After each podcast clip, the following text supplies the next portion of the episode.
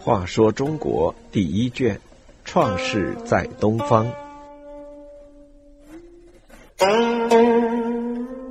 三十九，各显其能。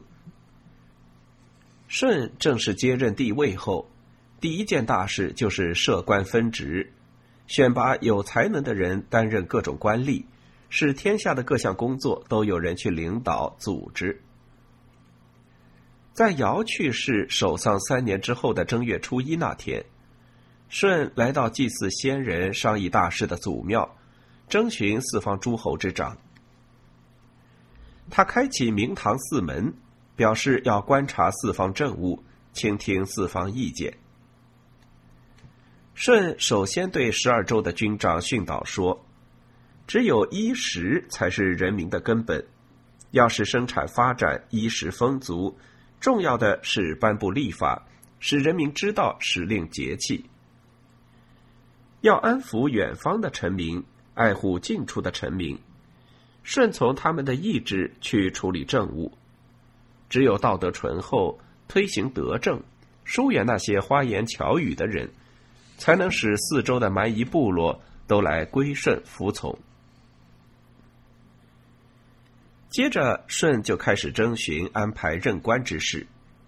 他说：“四方诸侯之长啊，有谁能奋发努力，发扬光大先帝的事业，主持政务，率领百官，辅佐我把各项事情做好呢？”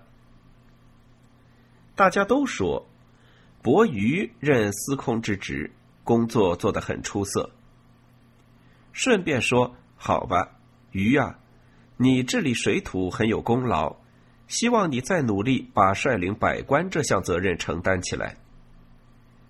于行礼拜谢，谦逊的要把这项职务退让给季、契和高陶。舜说：“不必谦让，这项职务还是由你来做。”安排好总理政务的辅佐官后，舜便任命其他各项官职。他对契说：“契呀，现在人民苦于饥饿，没有饭吃。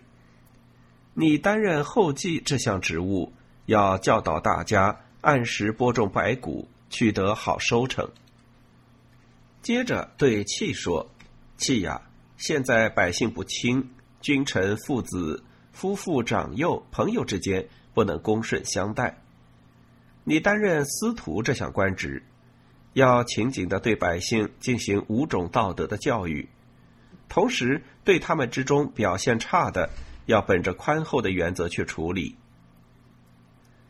最后，他对高陶说：“高陶啊，四周的蛮夷部落经常来侵扰我们华夏族，同时又有盗贼奸鬼在那里抢劫杀人、为非作歹。你担任法官这一职务。”要根据犯人罪过的大小，使用五种刑法，分别在朝野市三个地方执行。流放也要根据罪行大小分为五等，把犯人发配到一定的地方。这些发配的地方因其路途远近，也要分成三等。审理案件只有明察实情，判决公允，人民才会信服。对三人吩咐完毕，舜征询说：“谁来担任公正这项职务呢？”大家都说锤最合适。舜便说：“好的，锤由你管理百工。”锤行礼拜谢，表示愿把这个职务让给叔和伯鱼来担任。舜说：“不要推辞了，让他们跟你一起去做好这项工作。”接着，舜又征询说：“谁能替我掌管山林川泽中的草木鸟兽？”大家都推举羿，舜便说：“好的，羿呀，你做我的余官。”羿叩头拜谢，谦逊的表示要把这项职务让给朱虎和熊皮。舜说：“好的，就让他们二人协助你去做。”然后舜再一次向四月征询。谁能替我主持三礼？大家都推举伯夷，舜就说：“好啊，伯夷，你来做至宗这个礼官，在祭祀天神的时候，一早一晚都要恭敬的去做。祭祀的陈词要正直，供物要清洁。”伯夷叩头拜谢，谦虚的要把这个职务让给葵和龙。舜说：“还是由你担任，可要恭敬从事。”落实了公关、余官、礼官三个人选，舜又吩咐说：“葵，我命令你主管音乐，去感化那些年轻人，要让他们的性格变得正直、温和、宽容而谨慎。”刚强而不暴虐，简便而不傲慢。诗是用来表达思想感情的，歌是用语言来咏唱这种感情的，音律是用来调和声音高低的。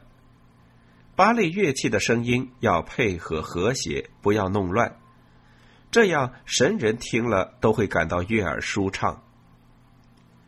葵听了心动起来，说。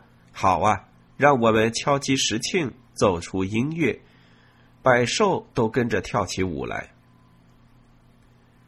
舜转过去又对龙说：“龙啊，我最讨厌那些背地里说人坏话、阳奉阴违的人，因为这种人常使我们的民众感到震惊。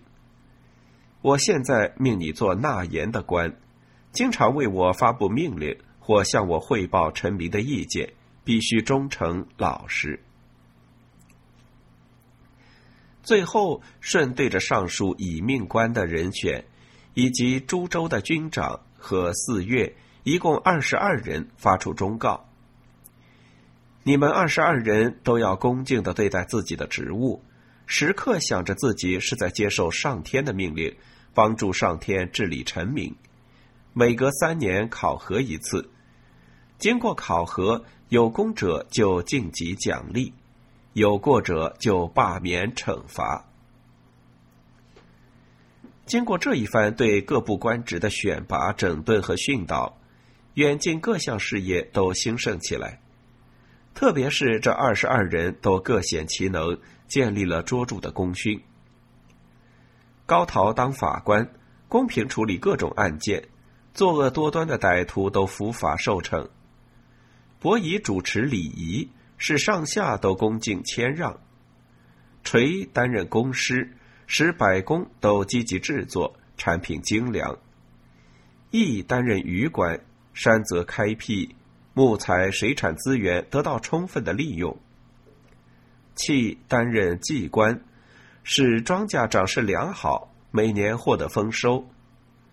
契担任司徒，勤于教育，百姓亲和。龙主持接待宾客，使远方使者都来朝贡。十二州军长都恪尽职守，使百姓不敢违法乱纪。